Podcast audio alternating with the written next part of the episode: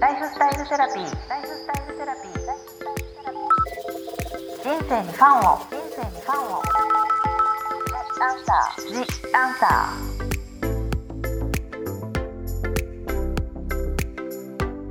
こんばんはワニブックス書籍編集長の青柳ゆきですライフスタイルセラピー今回も引き続きオーガニックコットンブランドナナデコールのディレクター神田恵美さんをゲストにお送りいたします神田さんよろしくお願いいたします。よろしくお願いします。今回は睡眠とオーガニックのナイトウェアの関係性についてお話しいただきたいと思います。はい。神田さんはナナデコールを立ち上げてコットンえーと、ハンカチとかそういうふうに肌に触れるものからのスタートで今かなりパジャマがパジャマっていうんですかね。そうですね。なんかもともとそうですね、うん、なんか最初からもうネグリジェを作ってきたのと、うん、ネグリジェか、うん、あのまあレースとかも探すオーガニックコットンのレースがあったりして、でオーガニックコットンのレースちょっとアンティークっぽい色味だったりするんですけど、なんでそういうこうモチーフを合わせながら最初、まあうちだとナイトドレスって呼んでるんですけど、そういうものを作って自分でまあ本当趣味で4型作ったんですね。で自分で着始めたら3ヶ月ぐらいしたらなんとなくねなんか変わってきたんですよ。体調とか、まあ、自分のリズムとかいろんなものが変わってきて、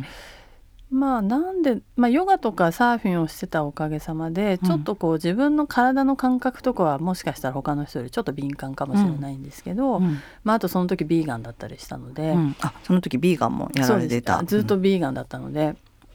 でそれは編集やってる時にどこかでビーガンになろうとかこう食生活を変えようみたいな感じで。もともとあんまりお肉が苦手だったんですけど、うん、まあそのビーガンという言葉がなかったので、うん、あのまあ割とペスカトリアンみたいな感じでお魚と野菜が好きでベジタリアン的なベジタリアンってね言葉は皆さんね、はい、もう分かってると思うんですけど。でそのまああの一時その時期ってまたヨガのブームで、うん、あのそれこそ IYC のケン先生が出てきたり友永院長が出てきたりってこういろんなヨガのあの文化がちょうど入ってきた時で、うんうん、あの結構ビーガンにしてこう体を浄化するみたいな、あの話もよく聞くようになって、うん、まああのその時はビーガンでずっと体が楽だったので、まああのキープしてたんですけど、まあなんかそういう時に。なんとなく体調が変わってきたのを紐解いていくと、うん、やっぱり睡眠が変わったんじゃないかなと思い始めて。睡眠、うん、でその眠る質が変わると人はまあ元気になるし、うん、あの朝の目覚めが変わってくると思うんですけど、うん、なんか変えたものって本当に寝てるものだけだったので。まあ、忙しい慌ただしい生活の中で、まあ、パジャマを変えるっていうことでなんかちょっと体が変わってきたなというのを実感しました。でもなんかのそのオーガニックコットンってまだきちんとしたエビデンスはないけれども実はマッサージ効果もあるっていうふうにも言われてるんですよね。なんかあの私は肌で感じた実感なんですけど、うん、そのまあ、私たちが生地を選ぶ時に、うん、ちょっとこうオーガニックコットンって起毛してるんですよ。うん、で普通の、まあ、通常のコットンだと、まあ、コットン収穫して、あの種を守るためにこうコットンボールって油分を含んでるんですけど、それをこう、まあ、薬剤で脱脂をしてこう繊維として、あの細く整えて折っていくんですけど、まあ、その時点でこう油分が失われてったりして、まあ、ちょっと洗うと硬くなるようなもコットン製品って天日干しするとちょっとキュッと硬くなったりすると思うんですけど、オーガニックコットンはその繊維みたいなものをこう生かして、あの自然の風合いで作っていくのでちょっとこうふわっとしてるんですよね。でそれが洗っていくとだんだんこうふわふわ肝してくるような感じがあるので。まあ、インナーとかそのパジャマとかそういうものを着ていくとなんかふわっとしたものに包まれるなんかこう幸せみたいなのがあってでそれでだんだんこうなんていうんですかね芯から緊張がほぐれていくみたいな感覚ですね。でもあの各いう私もねナナデコールさんのパジャマはずっと愛用していてでも分かりますなんか着た眠る時の瞬間の柔らかいものに包まれている感覚がこう幸せ感になるみたいなのって着た着て寝ないとわからない感覚ですよね。なんか本当皆さんなんかあの例えば一人暮らしの方が初めてナナデコのなんかパジャマを着て寝た時に、うん、なんかもう一人じゃないんだって気づきました みたいなとか。すごいいい表現です。ね なんかこう安心するってこういうことだと思いましたみたいなことをまあ後からあの報告に来てくださったりするんですけど、うん、なんかこうまあ、肌触りがいいものに包まれて眠るっていうのは独特のなんか幸せ感があって、うん、なんか早く家に帰って着替えたくなるとか、うん、なんかそういう感覚につながっていくんだろうなと思います。なんかその今日神田さんにはもともと神田さんそのナイトドレスを作られて、睡眠が大事ってこともあって睡眠コンサルタントのね資格も取られてるってことで今回は今皆さんねこのおうち時間で睡眠寝るってことに対してすごく興味を持ってたりするので今日はそういった眠りとオーガニックコットンについてのお話これからしてさせていただきたいと思うんですけど、はい、そもそもその本当にこの睡眠あの質問にもすごいあったんですけどいい睡眠ってじゃあ何ですか？とかいうふうな質問もすごい多かったんですね。そもそもというか。で神田さんはねあの弊社からも「緩める自分」っていう本を上司されててそこでこれ2年前ぐらいですかね、ね、ちょうど体をすごくリリースする緩める緊張を解くにはすごくあの眠る時の寝具パジャマが大事だっていうお話あるんですけどそもそも質のいい眠りって神田さんはどういうふうに思われますか？あの自分で睡眠がどれだけこう深く眠れてるかって知るのって、まあ、今だとアプリなんかがあるかもしれないんですけど、うん、なかなか自分で測るのが難しいと思うんですけど、うんうん、私は朝起きた時の自分の体調とか、気持ちとか、うん、なんかその自分を観察するということでそれが分かるんじゃないかなと思っていて。まあ、あの森田敦子先生もそんなことをおっしゃってますけど、うん、ヒトテラピストのね、はい、森田敦子さんも。朝起きた時に本当にこう目覚めがいいかとか、うん、なんとなくじゃあ大体の方はなんか今日もまだちょっと疲れてるなとか、うん、ベッドから出づらいなとか、うん、まあもうちょっとなんか寝てたいなとか、ゆるゆるしてたいなみたいな感じになると思うんですけど、うん、なんか朝本当にこうパッ目覚めた時に気持ちよく起きられるか、あと昨日の疲れが残ってないかとか、まあ本当に朝ごはんが食べたいっていうモチベーションがあるかとか、うん、なんかいろんなその自分のスイッチがあると思うんですけど、それがあの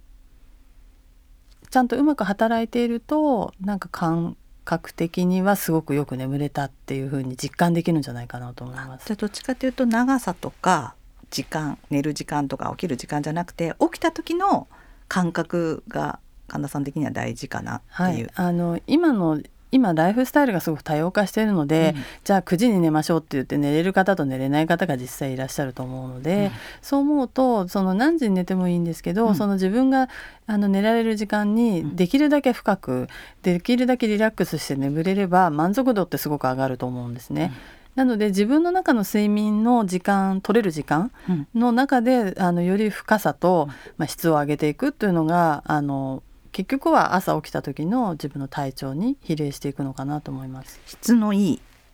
中身を質を良くするっていうその中でじゃあできることって言ったらまあ今一番ね言ってたパジャマ、うん、着るものっていうのは結構大きいそうですね、ね、あの私が一番最初に感じたのは、うん、あの肌触りっていうのを意外と軽視していて例えばあの古い建物に入るとこうゾクゾクっとしたりとか、うんうん、あとはなんかこう肌が握手するとなんか気が合うかどうかが分かるとか、うん、まあ、あと本当に目をつぶっている手も後ろに誰かが通ると気配を感じたりとか、うん、その肌の感覚って自分が見ているものよりももっとなんかこう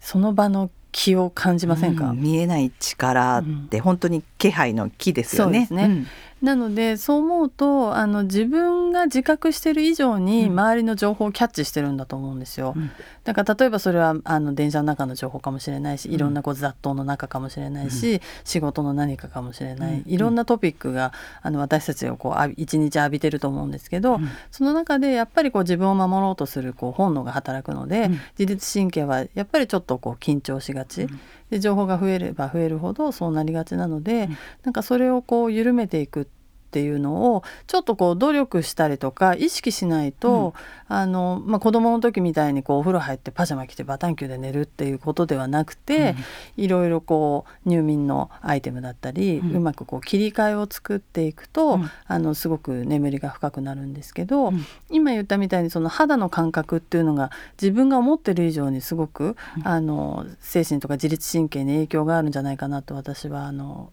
パジャマを着ていて思うので、うん、あの本当にこうお風呂に入って気持ちいいものに着替えて眠るっていう習慣をつけるだけでも、うん、随分その脳がのあの入眠スイッチの切り替えになると思います。なるほど。ね今そのパジャマもともと着てたトレーナーを着ればいいやとか 昔学生の時に着てた体操着着ればいいやとか、まあ、そういうふうにこうパジャマをちょっと軽く見てる方もいるけれどもそうではなくて本当に寝るためだけの気持ちいいものにしてみようっていうことですよね。そうですね。うんうん、あの青木さんも、うん、あの風水とかそういう視点からでも、うん、あのおっしゃってましたけど、うん、あのやはりこう気持ちを切り替えて眠るっていうこと、でパジャマはあの眠るための洋服ってもうあの私たちの中にインプットされているので、やっぱりこう今特にリモートになって朝起きて例えばもしかしたら食事をする服と、うん、もし食事を作る服とリラックスする服と仕事をする服と寝る服がもしかしたら全部一緒の方もいらっしゃるかもしれない。うん、外に出なければね、うん、まあ、パジャマとと家着が一緒になってるような感じですよね。ね。うんうん、なのでそうなるとやっぱりこうで例えば椅子でソファーでスマホをしている、うん、でそのままじゃあ寝ようかなと思ってベッドに行ってスマホをしてても、うん、脳はなんかこういつ寝てるか気づいてないんですよね。うんでそうなる脳はあの思ってる以上にすごくシンプルなので、うん、あの自分でこう脳に今から寝るんですよってサインを送っていかなきゃいけないと思うんですけど、うん、まあ、それが今しづらい環境なので、うん、もう本当にこう肌触りってこう全身で感じるこう感覚なので、お風呂に入ってこの気持ちいいものが来たら寝るんだっていうこう習慣が本当にサインになるなと思います。物理的に確かに着替えてであの肌に一番近いものになるってことですもんね。そうですね。なんかよくシーツとか寝具とか変え、うん、あの最初に変える方いらっしゃると思うんですけど、うん、なんかインナーとか、うん、あの下着とかこうパジャマを変えると全然気分が変わりますね。でもなんかそれ聞いてるだけで、あ今日もしかしてなんか優しいものに包まれたいと思われる方多い気がしますよね多分緊張じゃない、今マスクしてどこ行くにでも何かするにでも消毒したりして普段よりもさらに去年からずっと緊張が続いてるからそれを家の中ではね本当に時話そうと言ってさらにまた睡眠の時はそこにね導入なサインみたいなのをのセレモニーみたいなのあるのってすごいいいですよね。ねあの、うん、多分家で仕事をする機会も今増えていると、うん、余計になんか自分からねあの思い切って気分を変えないと、うん、なかなかあの気づ前々回からの青木さんの話も習慣を変えるってすごく、うん、あのまあ、すごく効果的だけど難しいことだと思うんですけど、うん、なんかそういうふうにこう自分が習慣化しているものを見直していくっていうのも一つで、うん、まあ、パジャマを変えてみるとか、うん、まあ、あの肌触りってやっぱりこう独特な安心感があって、あのそれこそこう背中をこう撫でられると安心するとか、あのほっとするのってやっぱりこうね、タッチセラピーとか今言いますけど、うん、そういうぬくもりとか、うん、赤ちゃんとかね絶対そうですもんね、はい、触ってマッサージすればするほどね愛情が伝わるっていうぐらいですから、はい。うん、なんでその優しさみたいなものは、うん、なんとなく今ってこう自分を大事にしようとかねあの自分軸の話がよく出ますけど、うん、なんかパジャマって自分が自分で選んでる服じゃないですか。うん、で外着っていうのは割とその見た目だったりとか、自分がその TPO に合わせてどう見られるかっていうことも意識しながら選んでる服で。環境とかね、はい、でここはきちっとしていかなきゃいけないとかね、うん、ありますもんね。はい。うん、でパジャマは唯一自分が自分のために着せてあげるなんかこう素の自分に戻った時に、うん、まあ、着せてあげる服で、まあ、ご家族のあれとかもあるかもしれないんですけど、基本的には自分が好きなものとか、